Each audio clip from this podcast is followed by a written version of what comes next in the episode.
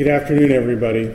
I'm very pleased to welcome you to this lecture in the Rare Book School Summer Lecture Series, and I'd like to begin by acknowledging the Albert and Shirley Small Special Collections Library and the Harrison Institute for their kind hospitality. And I'd like to begin by reading to you. So get comfortable, get out your warm milk and cookies. I won't read long.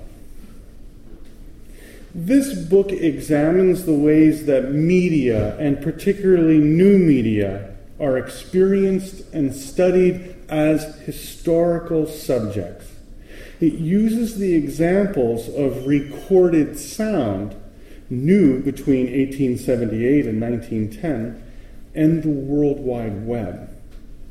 Though presented chronologically in parts 1 and 2, the histories of recorded sound and digital networking rendered here are intended to speak to one another. In particular, I mean to turn the case of phonographs against the question of the web, and thereby challenge readers to imagine what a meaningful history of today's new media might eventually look like, as well as to think about how accounts of media in general should be written. This, then, is a book about the ways scholars and critics do media history, but it is more importantly about the ways that people experience meaning, how they perceive the world and communicate with each other, how they distinguish the past and identify culture. That's really smart stuff. It's by our speaker today, obviously, Lisa Gitelman, who's professor of English and of media, culture, and communication. The little excerpt I read is from the first page of her book, Always Ready, Always Already New Media History and the data of culture. Uh, Lisa's written any number of important books, scripts, grooves, and writing machines representing technology in the Edison era from Stanford University Press. Um, this book that I just read to you from. Uh, she's just got uh, her second edited collection out. Raw Data is an Oxymoron, a collection of essays from MIT. And um, in press right now is a book called Paper Knowledge Toward a Media History of Documents, which will be published by Duke University Press. You are about to hear one of the very finest minds in America in media studies. I am delighted to introduce Lisa Gitelman to you.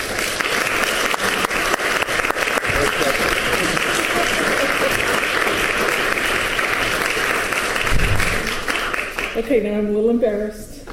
Um, but thank you, Michael, and thank you all for coming. It's really a delight to be here, an honor uh, to be invited, um, and I thank you all for being here. Um, let me know if at any, time you can't hear me. This seems like it's a little too loud, so I'm going to step a, a, half a step back. Um, well, so this talk is drawn from a larger project that I am, as uh, Michael said, calling a, uh, a media history of documents.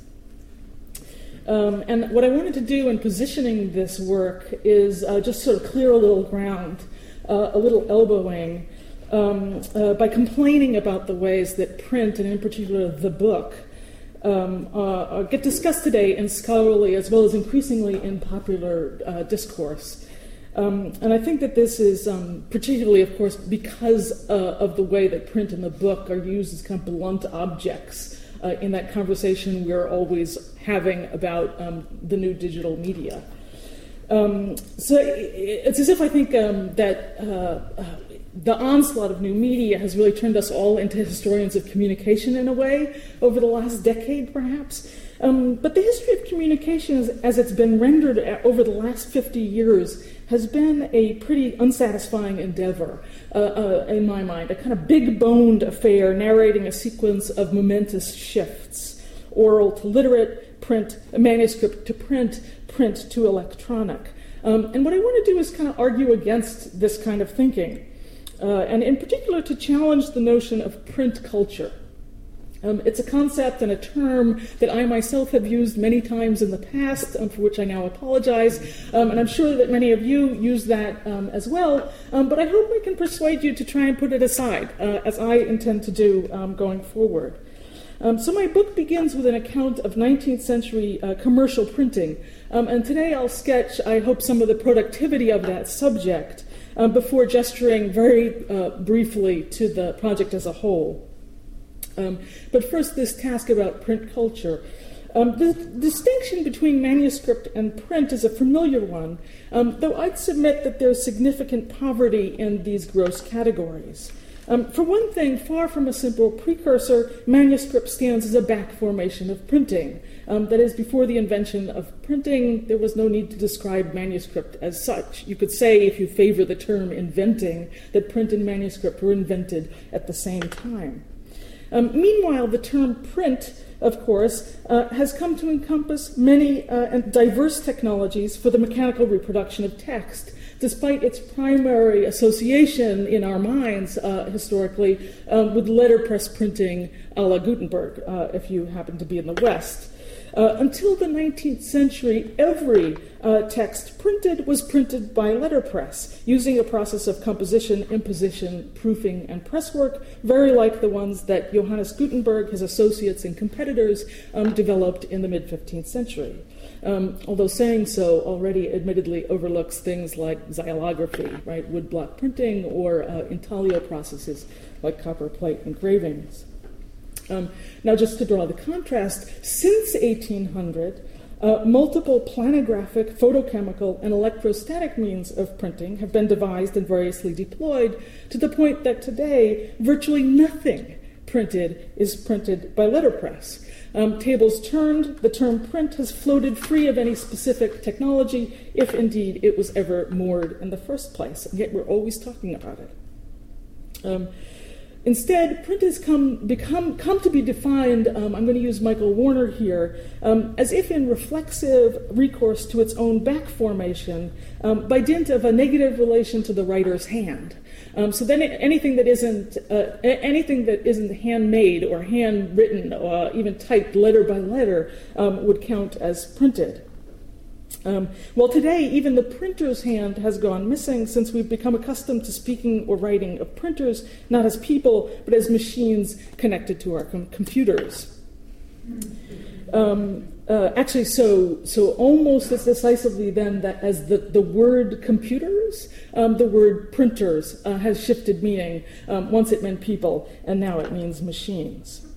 Um, that Gutenberg's Bible and the assortment of documents rolling out of my laser printer at home all count as printed only goes to show how difficult it can be to speak or write about media with any great precision. Um, but uh, uh, so I'm, I'm, talking about the poverty of terminology, which I think we all have to bear as a burden. Um, but I think I'm also pointing as well to the idiosyncratic power of what John Guillory calls the media concept. Two things going on.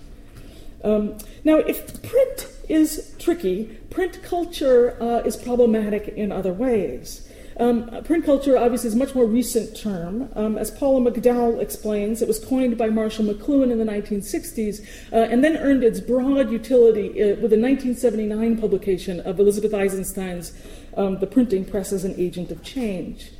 Uh, now, many of you may know that Elizabeth Eisenstein's version of print culture has been the subject of sustained critique um, for its apparent suggestion uh, that there's a logic inherent to print. Um, yet I'd submit that even the notion's harshest critics have tended to um, reinstall or reinvent print culture um, rather than to suggest that there uh, uh, is no such thing. Um, Adrian Johns, to take a prominent example, points toward, quote, sources of print culture that are less technological than social um, tracing the conventions of handling and investing credit and textual materials that emerged during the 16th and 17th centuries in Europe, um, coincident as it happens with the knowledge making of early modern science. Um, this is the subject of Johns's gigantic nature of the book in a tiny nutshell. Um, for his part, Michael Warner tries to avoid writing of print culture as though to attribute a teleology to print, while he traces the 18th century development of, quote, Republican print culture in Anglo America, um, which, as it happens, comes to double historically as the logic of the bourgeois public sphere. In both cases, print culture is something that developed according to the uses of printing, as those uses became widely shared norms, involving the agencies of authors, readers, and booksellers or publishers. Um, uh, you can hear me going for the A, the R, and the P uh, in SHARP, right? The history of authorship, reading, and publishing, if any of you are headed to Philadelphia in a few days. Um, now, used in this way, the concept of print culture works as a sprawling catch all. Kind of depends on the increasingly expansive use of the word culture in its anthropological sense to suggest a pattern of life structured to some degree by what Warner calls the cultural meanings of printedness. Um, but I think we have to stop and ask finally um, how widely, how unanimously, how continuously can the meanings of printedness be shared, and what exactly are their structuring roles? Um, how best to find out? How would we know? Um, these are really kind of interesting, big theory method questions. Um, with science and the public sphere as its mutual cousins, print culture starts to seem related in scale to Western modernity itself, and so to jeopardize explanation in all of the same ways. Um, Jonathan Crary, uh, at the beginning of his great um, book, Techniques of the Observer, signals some of this jeopardy um, when he writes, quote, What happens to the observer in the 19th century is a process of modernization. He or she is made adequate to a constellation of new events, forces, and institutions that are together loosely and perhaps tautologically definable as modernity.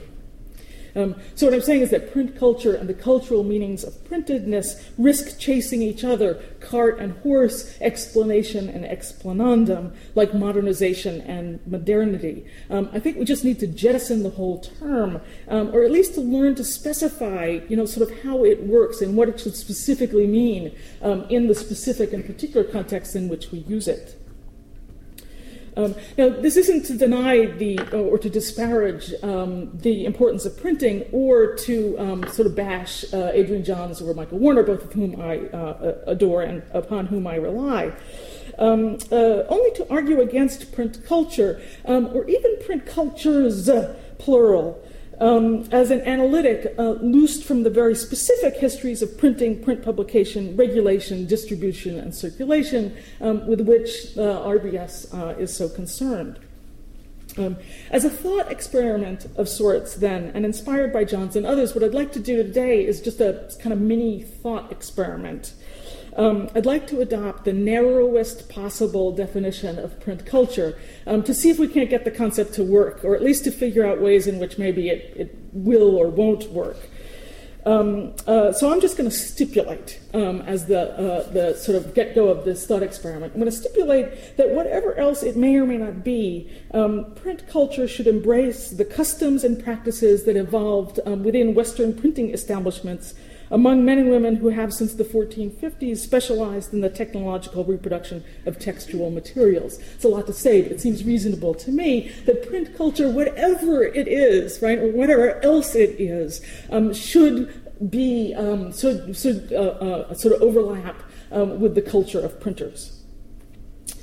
Um, uh, so, print culture, in this sense, um, uh, was consolidated as such by the guild and apprenticeship systems, for instance um, as well as by emergent social and economic norms that work to structure printers as a class of actors in relation to other actors. Um, actors like authors and um, booksellers, yes, but also actors like uh, institutional actors like the church and state. Um, print culture, in this sense, is of course a changeable beast. Um, developed first in the early modern period, it found uh, expression in an elaborate and dynamic array of trade practices. Um, it also, of course, developed its own trade literature, um, beginning in English with Moxon's mechanic exercises on the whole art of printing. Um, and it must, in some measure, persist today, albeit in a different and attenuated form.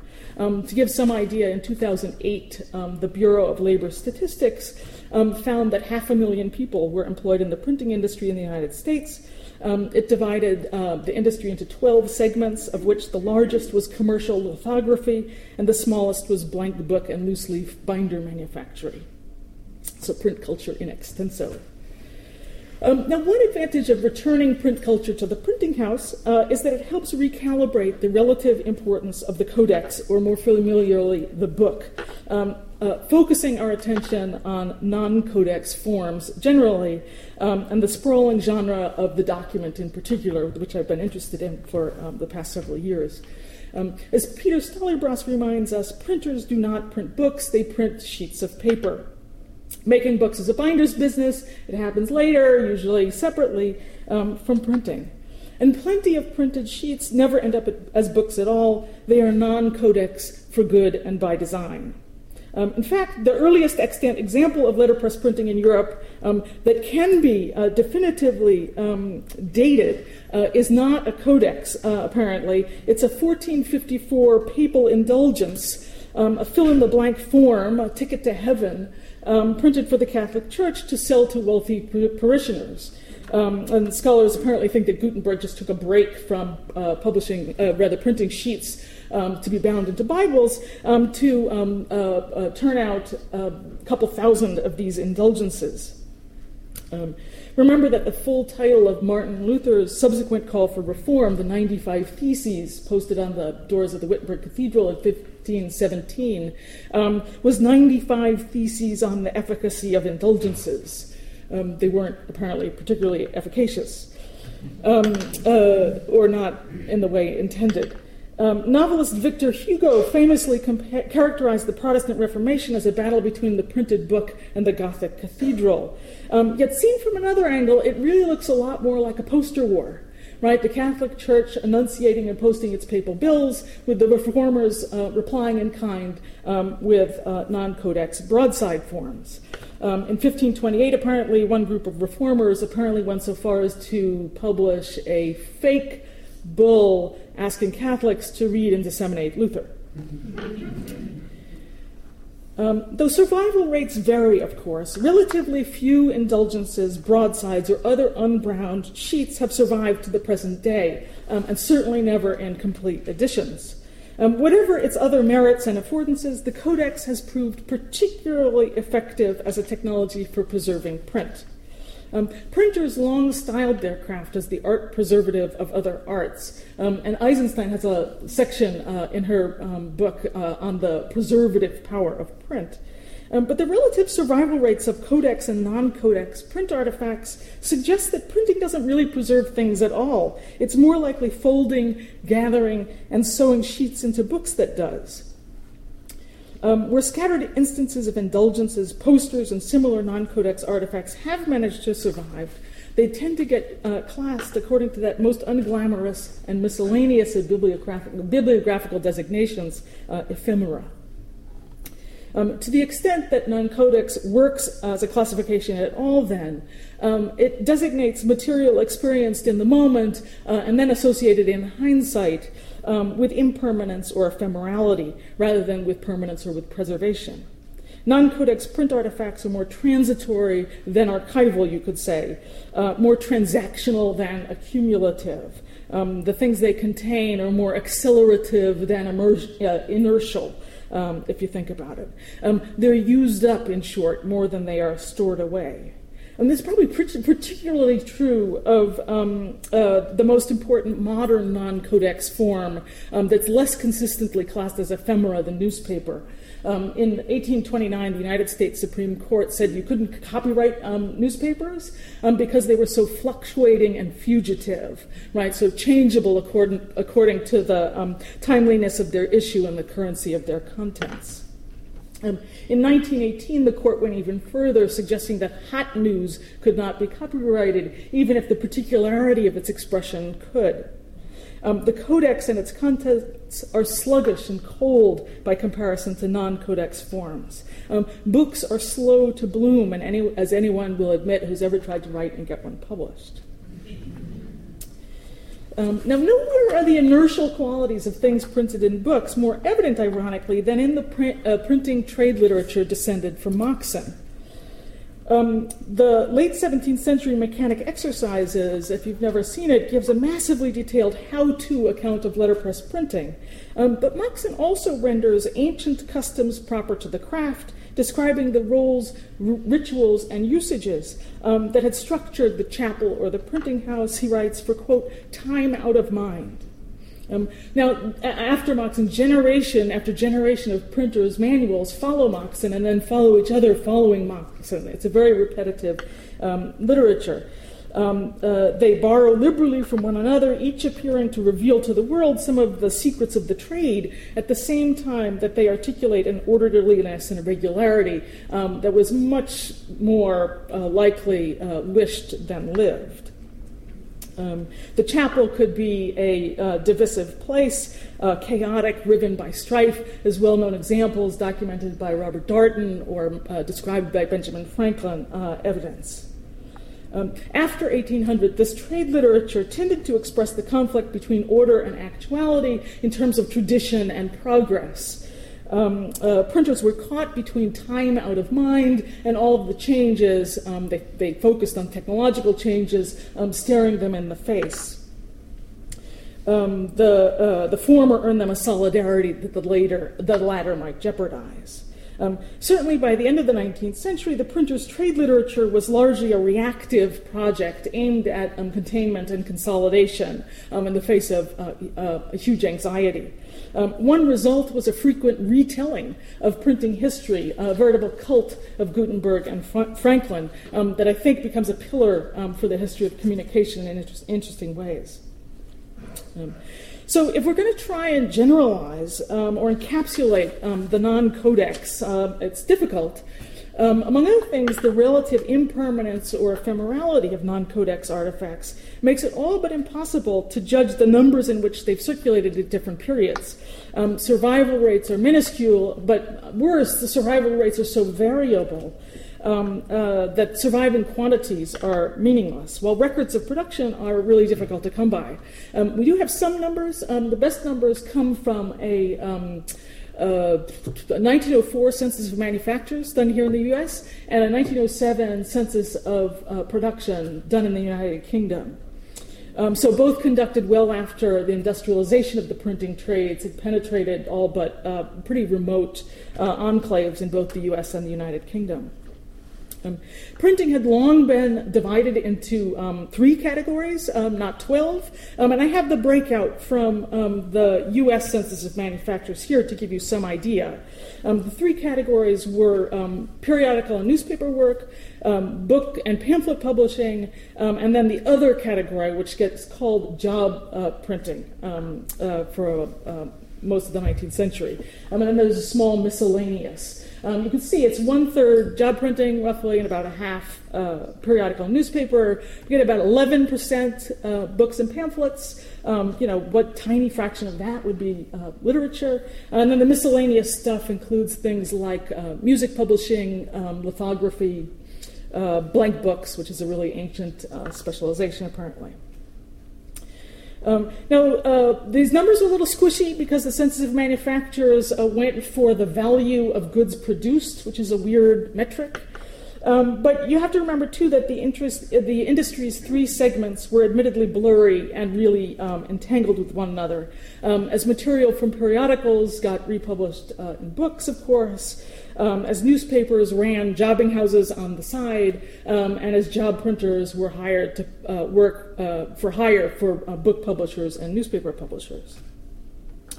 Um, so we're going to have to just take these figures for what they're worth. Um, and if we do, you see that basically about a third of this sector of the economy has gone completely missing um, from media history, uh, as as well largely from literary and textual studies.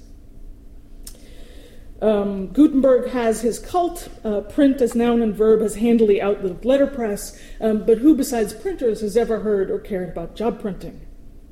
Um, to give you a better idea, um, an 1894 dictionary of printing and bookmaking uh, offered these examples in its uh, entry on job printing, um, doubtlessly, again, culling from an earlier source. There's no way this was an 1894 list, um, as you'll see, I think.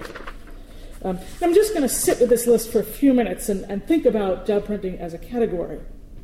Um, remember that my window here is sort of the end of the 19th century. Um, it's a list certainly that recalls Gutenberg's fill in the blank indulgences, while yet speaking powerfully of the Anglophone world's rendezvous with bureaucracy uh, in the 19th century. The arrival of finance capitalism and the modern corporation, with its managers and memos, springs to mind. Um, most of the items listed uh, were printed for businesses doing business, not for private individuals. Uh, and as such, they were intended to function as instruments of corporate speech.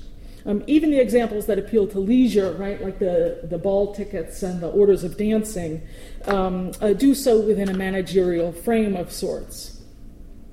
If one subtracts banking, shipping, and insurance from the list, bureaucracy still reigns, uh, along with vernacular documents associated still with everyday life, uh, commuting, tickets, uh, eating out menus, um, keeping up newspapers, uh, and um, uh, voting ballots, things like that, maybe getting married, getting sued. Um, now, because so many of these print genres uh, um, that were handled by the jobbing press functioned as instruments of corporate speech, I think they stand at odds with traditional notions of publication. Um, yes, a railroad company can be said to have published its fares, right, and published its schedules, but it makes little sense to think of the railroad company's letterhead um, as a publication, or to think of the headings in its account books as having been published in anything like the usual way.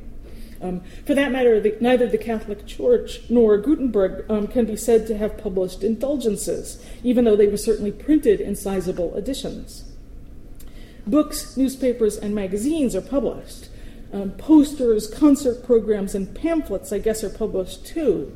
Um, but much of the output of the jobbing press seems to have been just printing, not publication. Um, it wasn't meant to issue forth into that public arena, that ongoing space for the encounter of discourse that is distinctively modern because it's organized by nothing other than discourse itself, uh, as Michael Warner has theorized.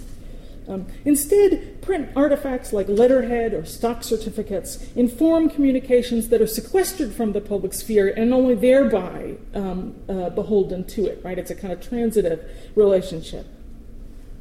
Um, I think they work by kind of triangulating um, the modern self in relation to authority. Um, the authority of the look of print, I think, on the one hand, but certainly as well the authority of specific, specific um, social subsystems or bureaucracies on the other.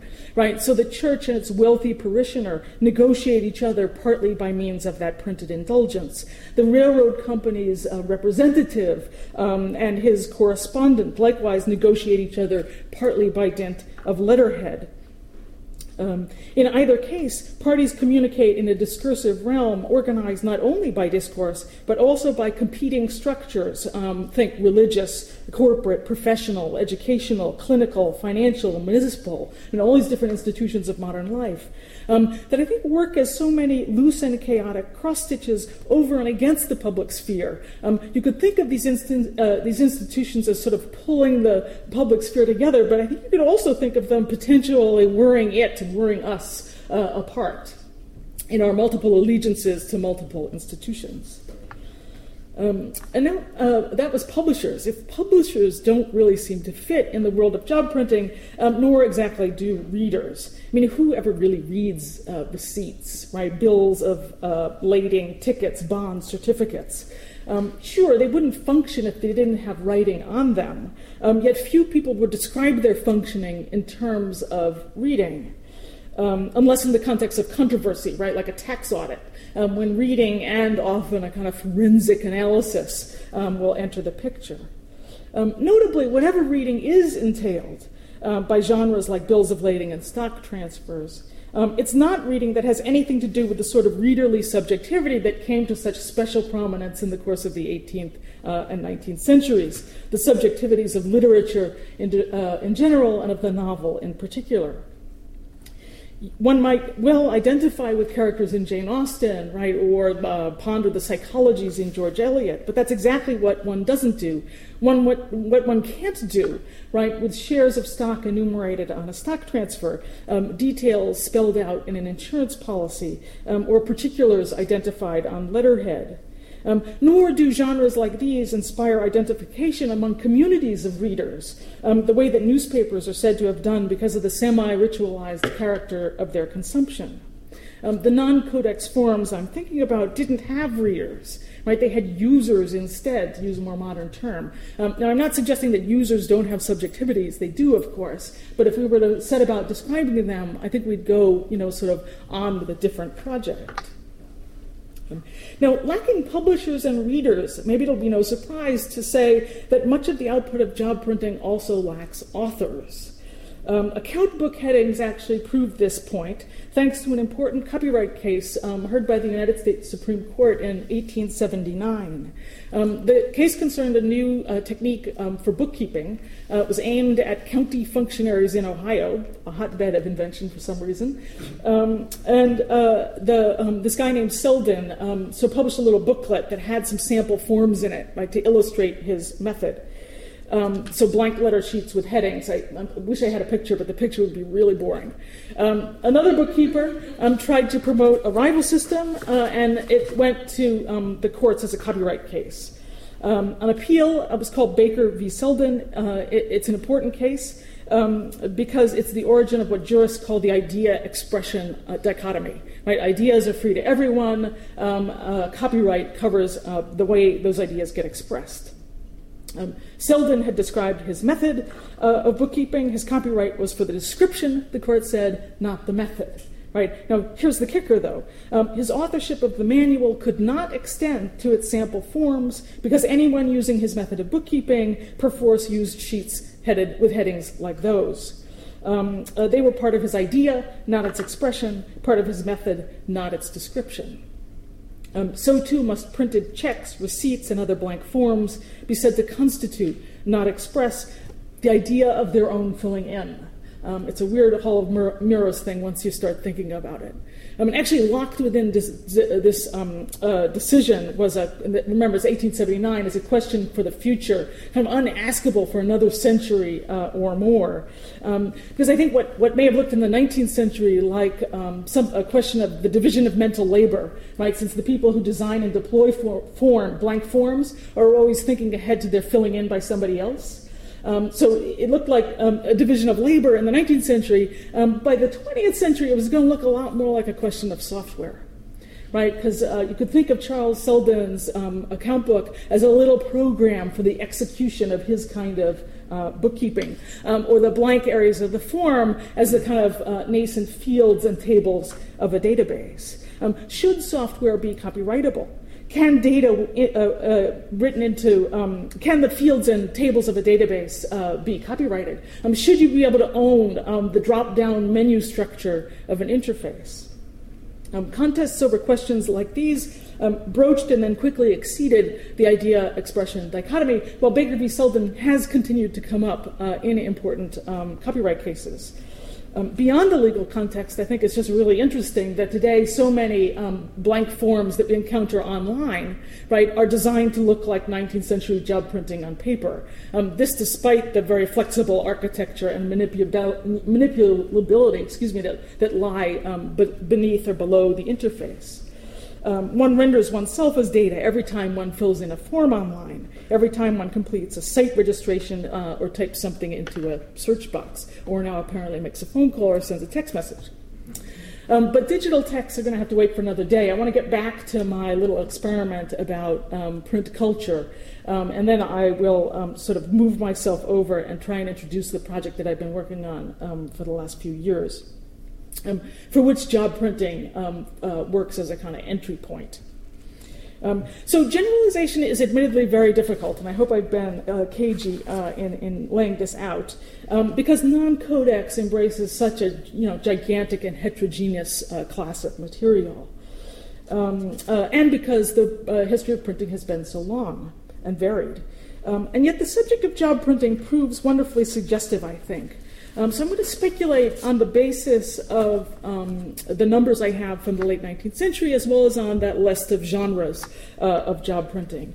And I think that it seems, um, if you if you think about these things together, that a perhaps the significant amount of bread and butter had within the printing trades um, uh, in that period, um, and I think over the course of the 19th century at least, um, was the result of printing things that weren't meant to be bound um, that wouldn't last for very long, that weren't formally edited or published, that didn't have readers or create readerships, um, that might not be protected by authorial rights. Um, it would seem, that is, that by seeking so strenuously to constrain the meaning of print culture, I have somehow made it balloon enormously in size, um, because now it sprawls so far beyond those normal agencies the A, the R, and the P um, authorship, reading, and publishing, so far beyond the interests of cultural memory and the preservation of knowledge. Um, either print culture doesn't include the culture of printers, right, or the conception itself just doesn't make much sense. Um, so taking account of the non-codex leads someplace other than print culture. It leads, that is, to the kind of poverty um, of this analytic.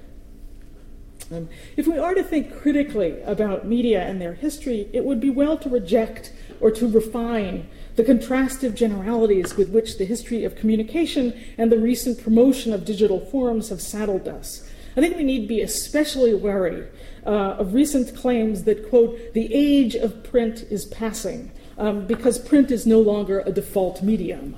Um, I'm, I'm, quoting Kate Hayles here, um, uh, but really uh, I, I, blame the Modern Language Association more. Um, since its um, uh, 2009 MLA Handbook for Writers of Research Papers, um, it says uh, that it no longer recognizes a default medium. Um, and if you've ever used the MLA citation style, uh, in this edition they switch, recall, to uh, having uh, scholars label in their works cited lists when something is print or web. Um, it's reason enough to switch to Chicago style. Though I, I, I, suspect that the MLA is going to back off of this in the next edition. Um, statements like these about a default medium tend to reify, um, that is, ironically, to default to um, print as a universal, um, consider the very specific histories that might be told of printing over the last five and a half centuries. Um, and around the world. Um, print is not one thing, it is, has been, and will be many.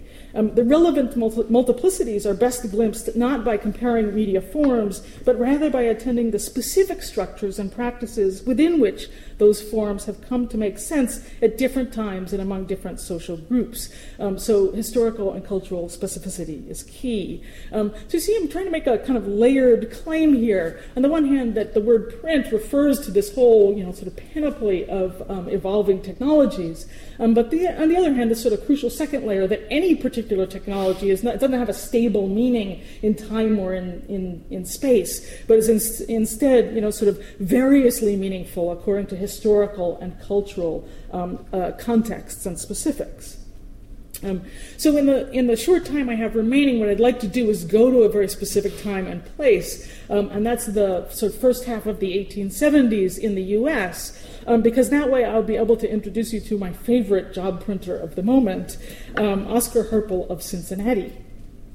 Um, now, uh, he's uh, the author, printer, um, uh, possibly even publisher, if you want to use the term, of two books. Um, the first of them, um, lovingly digitized by the Internet Archive, is called Harpel's Typograph or Book of Specimens. Um, uh, subtitled Containing Useful Information, Suggestions, and a Collection of Examples of Letterpress Job Printing, arranged for the assistance of master printers, amateurs, apprentices, and others. Um, now, the second uh, title is called, um, well, it's been less lovingly digitized by Google Books, um, and it's called um, Poets and Poetry of Printerdom. Um, and again, there's a long subtitle um, a collection of original, selected, and fugitive lyrics written by persons uh, connected with printing.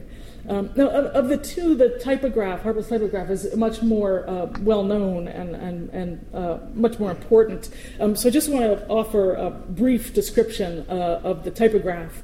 Um, and then I'll, I'll, return to just these two titles um, to consider them together as a way to um, offer a snapshot of the, maybe some of the meanings of letterpress in the first half of the 1870s in the US. Um, so Har- Harpel's Typograph is one weird book.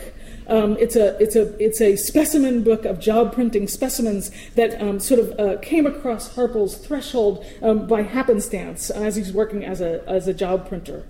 Um, so, in, in general, um, Harpel is not responsible for his own uh, copy. um, that is, for the matter he set in type, though he did exert control over innumerable details of layout and design. That's the best picture I have, so I'm going to leave it there.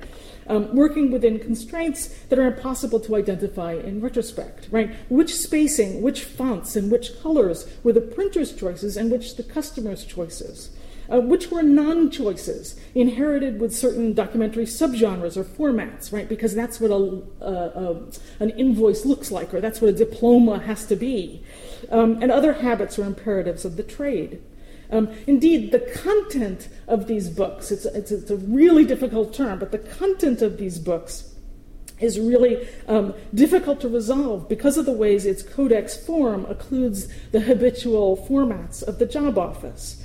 Um, what does this book actually contain? Certainly not the book plates, uh, cards, handbills, and envelopes that Harpel's Index of Specimens lists. Um, Harpel has separated um, uh, his impressions from the usual paper or cardstock of the job printing office in producing sheets to be bound. Um, so there are no book plates, no diplomas, no envelopes uh, here, only uh, printing ink that would have marked and made them functional as such. The specimens, as such, rest on top of the paper, calling attention to its surface with the delicacy of their impression. And I think, particularly with his use of color, he's sort of signaling some of the contrast between letterpress and the lithographic um, technologies of the day. Um, so that's sort of part of the kind of con- contrastive meaning um, of print um, for uh, Harpel, in the least. Um, these specimens are unused, unusable specimens of ink shaped by specimens of labor. Um, they adhere to the pages of this book the way that dead butterflies might be pinned gently to a board. Um, now, uh, I'm going to step outside the typograph and go back to the typograph and um, uh, Poets and Poetry of Printerdom. Um, because I think he's uh, publishing these books at precisely the moment um, that what I'll call the printer's monopoly um, was finally broken. Um, and it's a moment that's been largely overlooked by media history. Um, I hope I'm not putting too fine a point on it when I say that uh, up until the American Civil War, um, authors only penned while only printers printed. Right? Letterpress printers had a lock on the look of printedness. Um, everybody else, right, the rest of us were trapped in longhand. Um, and, and you know this is obvious when I say it, but it happened so long ago um, that I think we've forgotten what it was like. We've forgotten the power of this distinction. Um, We've forgotten even that we were once limited um, to longhand. I mean, schools are no longer even teaching cursive, cursive so longhand itself is changing uh, meanings all the time as well.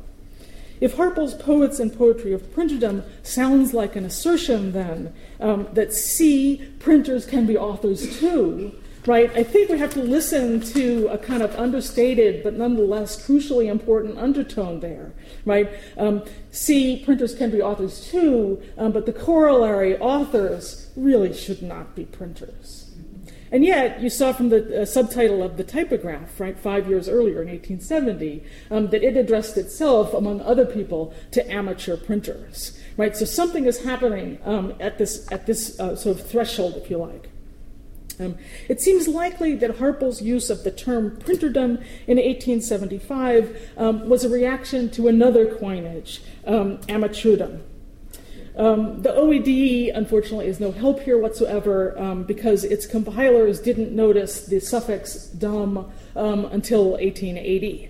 so I found all kinds of precedents, uh, no big deal, right? No genius on my part now that we have searchable databases.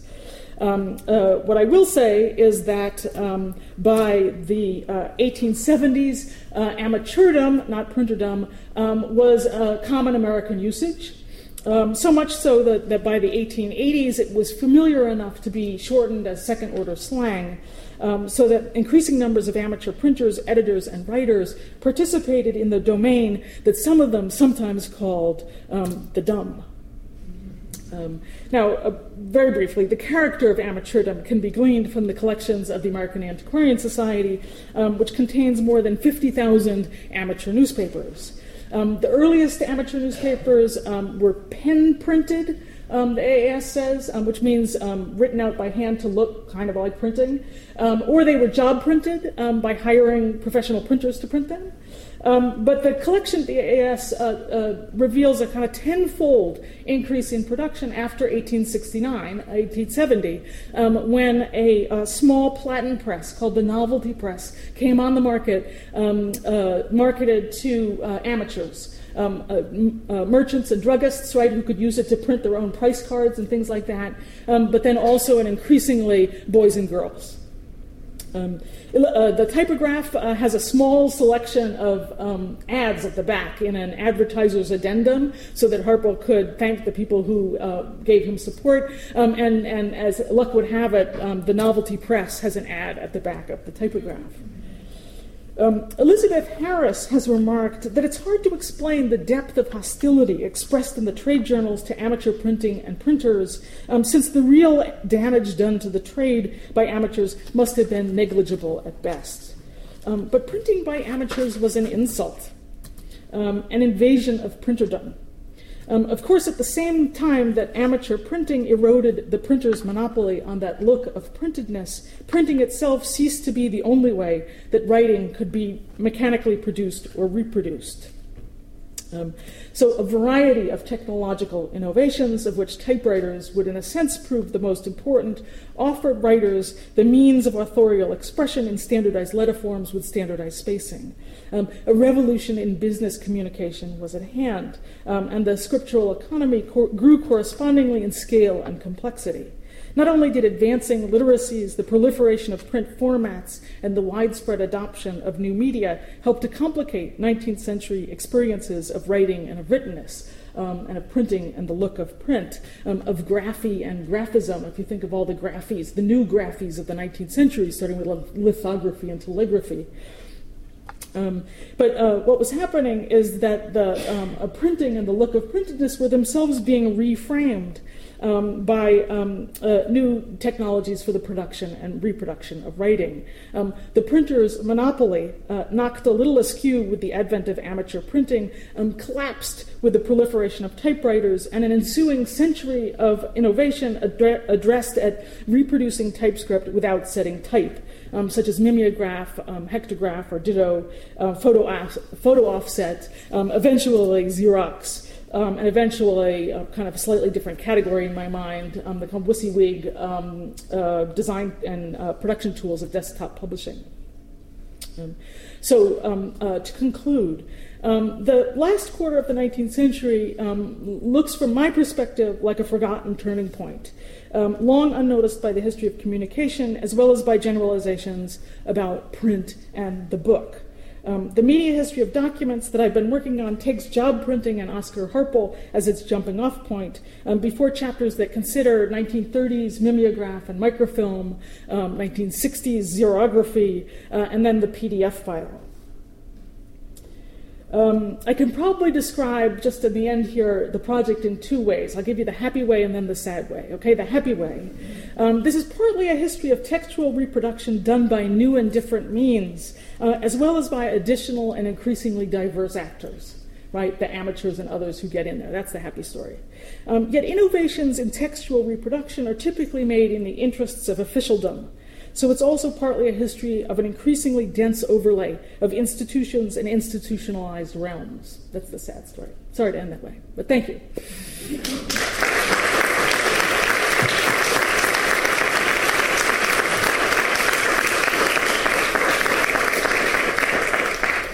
I am uh, more than happy to take any questions. I realize, uh, as a New Yorker, I speak incredibly quickly.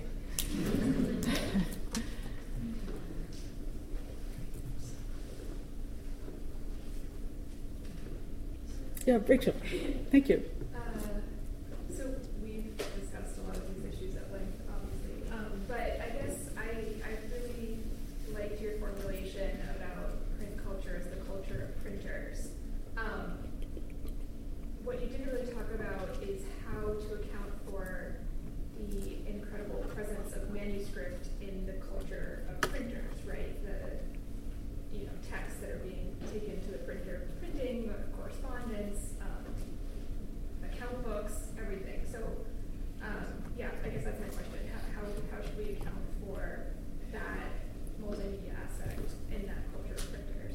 It's a great question. Yeah, and I don't, I don't think that changes too much. I mean, to, uh, what, I'm, what I'm trying to suggest is that the uh, you know the print in this period, and of course I'm much more familiar with the 19th century than the earlier periods, um, works as a kind of uh, machine tool, a kind of lathe or a filter. Um, through which uh, ideas get shoved um, into this look of printedness. Um, and, and, printers just have a lock on that. Um, they, are the ones, you know, sort of at the machine tool um, doing the standardized uh, production. Um, so, uh, yeah, I mean, they are as involved as anybody else uh, as authors and in a world of um, longhand. Uh, I don't, yeah. Yeah, there, there, are, you know, there are sort of counterexamples, of course, that in a sense I think help prove the distinction I'm trying to make. Thinking of um, Walt Whitman, you know, uh, authors so deeply invested in printing their works or printing technology. Printer author, I mean, America has a long tradition of uh, uh, authors, Twain, Howells, the rest of them who worked in print shops. I think you know since we can rattle them off as exceptions, they sort of prove the rule here that the that the gulf. Which we still, you know, we're still thinking of as a gulf between longhand and printing, is just one that we've forgotten to experience in 19th century terms right? We've forgotten the power, the, the 19th century salience of that. And, the, and then, of course, in early, Rachel, you know the early periods uh, better than I. Yes? Uh, go ahead. Um, I'm, I'm sort of, I'm very interested in this idea of that the printer has the monopoly not so much on the ability to print, but on the ability to create the printedness, the sort of visual. Um, and perhaps, and I'm curious about, because one of the edges that doesn't seem to lose, at, even with these new technologies, is the ability to create the book in the sense of not that he's, I mean, yes, he prints paper, not books, but you can't just, you know, you don't really want to just print single sheets to create a solid, durable book. Mm-hmm. So I'm curious, was there, it certainly seems that the amateur is getting access to all the job printing ability in the sense of creating single sheet ephemera. Are, were there technologies being developed that gave, the, gave him or her access to the gathering uh, uh-huh. to create this sort of quasi book? Ooh, God, great question. I don't know the answer in the specific terms in which you're asking it. Whether um, this democratization, you know, we could sort of cartoonily call it, of um, the look of printedness extended to binding uh, technologies. Um, what I can say, though, is that um, in the 1930s, in particular, some of these other non letterpress printing technologies were used um, very self consciously and in, with great public acclaim to start making books. Right, so versions of typescript books that were mimeographs or dittos um, or photo offset. Photo offset in the 30s becomes a kind of breakthrough for different kinds of books. Um, uh, so, in that sense, yes, um, it, it, doesn't happen at the same moment um, as the amateurs get access to printing single sheets, um, but they're doing these little newspapers, right? And then in the 30s, uh, the whole conversation about the book, right, which is going to would sound very current to you um, today, uh, is one that's being had about other technologies that have to do with reproducing typescript. I hope that's clear. I was kind of garbling that a little bit, but um, in, in front. Hi, thank you for this great talk.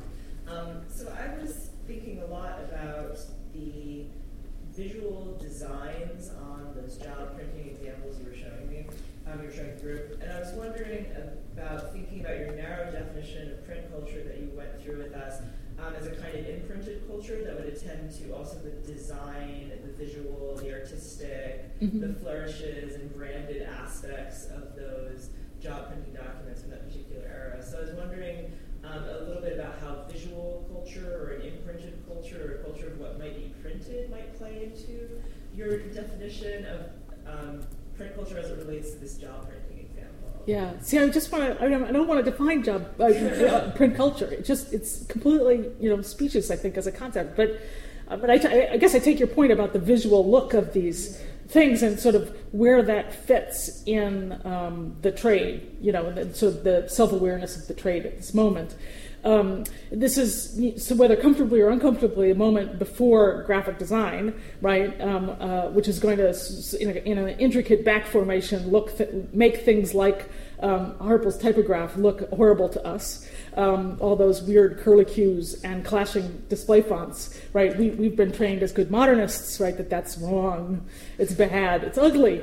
Um, but, you know, of course, this was before those developments. Um, uh, all of these, there are a few of these specimen books, and they are, um, Harpel's included, have a lot of, uh, they're like trade manuals, they're like Moxon. They have a lot of material in them that, that tell you how to do this work.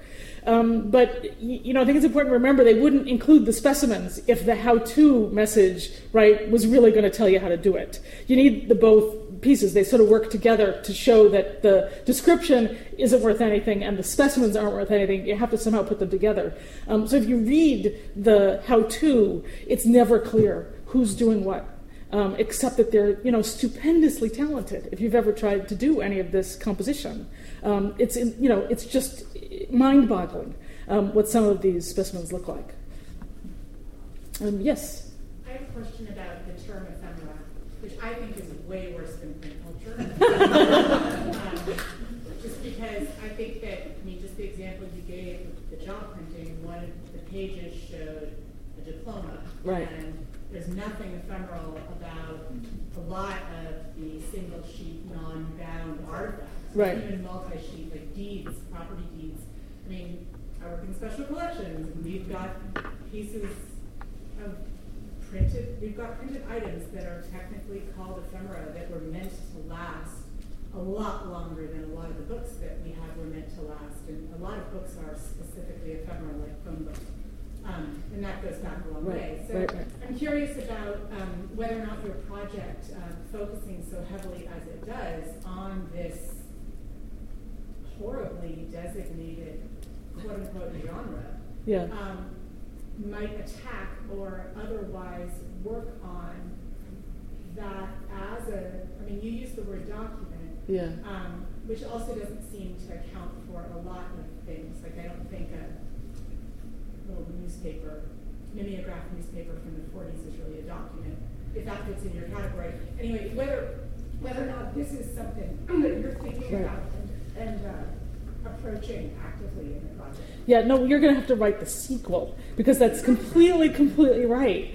Um, I, I take your point entirely. I mean, ephemeral is a terrible category. Um, and one of the reasons that I settled on documents um, well, was kind of an inductive decision after a while that, that uh, was just sort of thinking through the kinds of things that I was interested in, starting with job printing. So, starting with lists like that list of the different genres, right? And ephemera doesn't come up in that list, right? That's our after the fact bibliographical designation of some, in some sense. Um, and it's horribly sloppy. It's not. It's not really kind of not useful for anything. Um, but we still need to be able to generalize about these things. Um, so we're kind of stuck with, with you know, we're going to have to decide on terms. Um, and I think that, uh, you know, you need to make that case that ephemera, um, but then let's talk about, you know, kind of the, the, the large classes of things um, that we've been shoveling into that category that need to be refined. Um, I did have to sort of work out in my mind a definition of what I meant by document and came up with something that really doesn't have to do with print production at all because of course documents predate printing right so i, I worked out a definition that has more to do with um, a kind of epistemic uh, purchase right that documents are um, they're things you show like a passport um, uh, uh, you know, so therefore, you know, sort of knowing and showing at the same time, where knowing and showing are kind of locked together. Um, and so that makes that that that a kind of it's a non-literary genre, but it's this big sloppy textual genre that I think is not a bibliographical genre, right? It's not a class of well, ugh, God, I'm getting tangled up. I agree with you. Of course, the word diploma comes from the Greek meaning a text that's so important you fold it into diplome, so that it's folded in upon itself to protect the writing on the inside. Hence, charters, the study of charters is called diplomatic because they're folded in two to protect the writing on the Well- inside. So it's a whole different thing. Hegel said, we know by name. And perhaps today we've learned something about the fact that sometimes we don't know by name. Please join me in thanking Lisa for her for your office. I'm going to say thank you. Thank you. Really appreciate it. Thank you.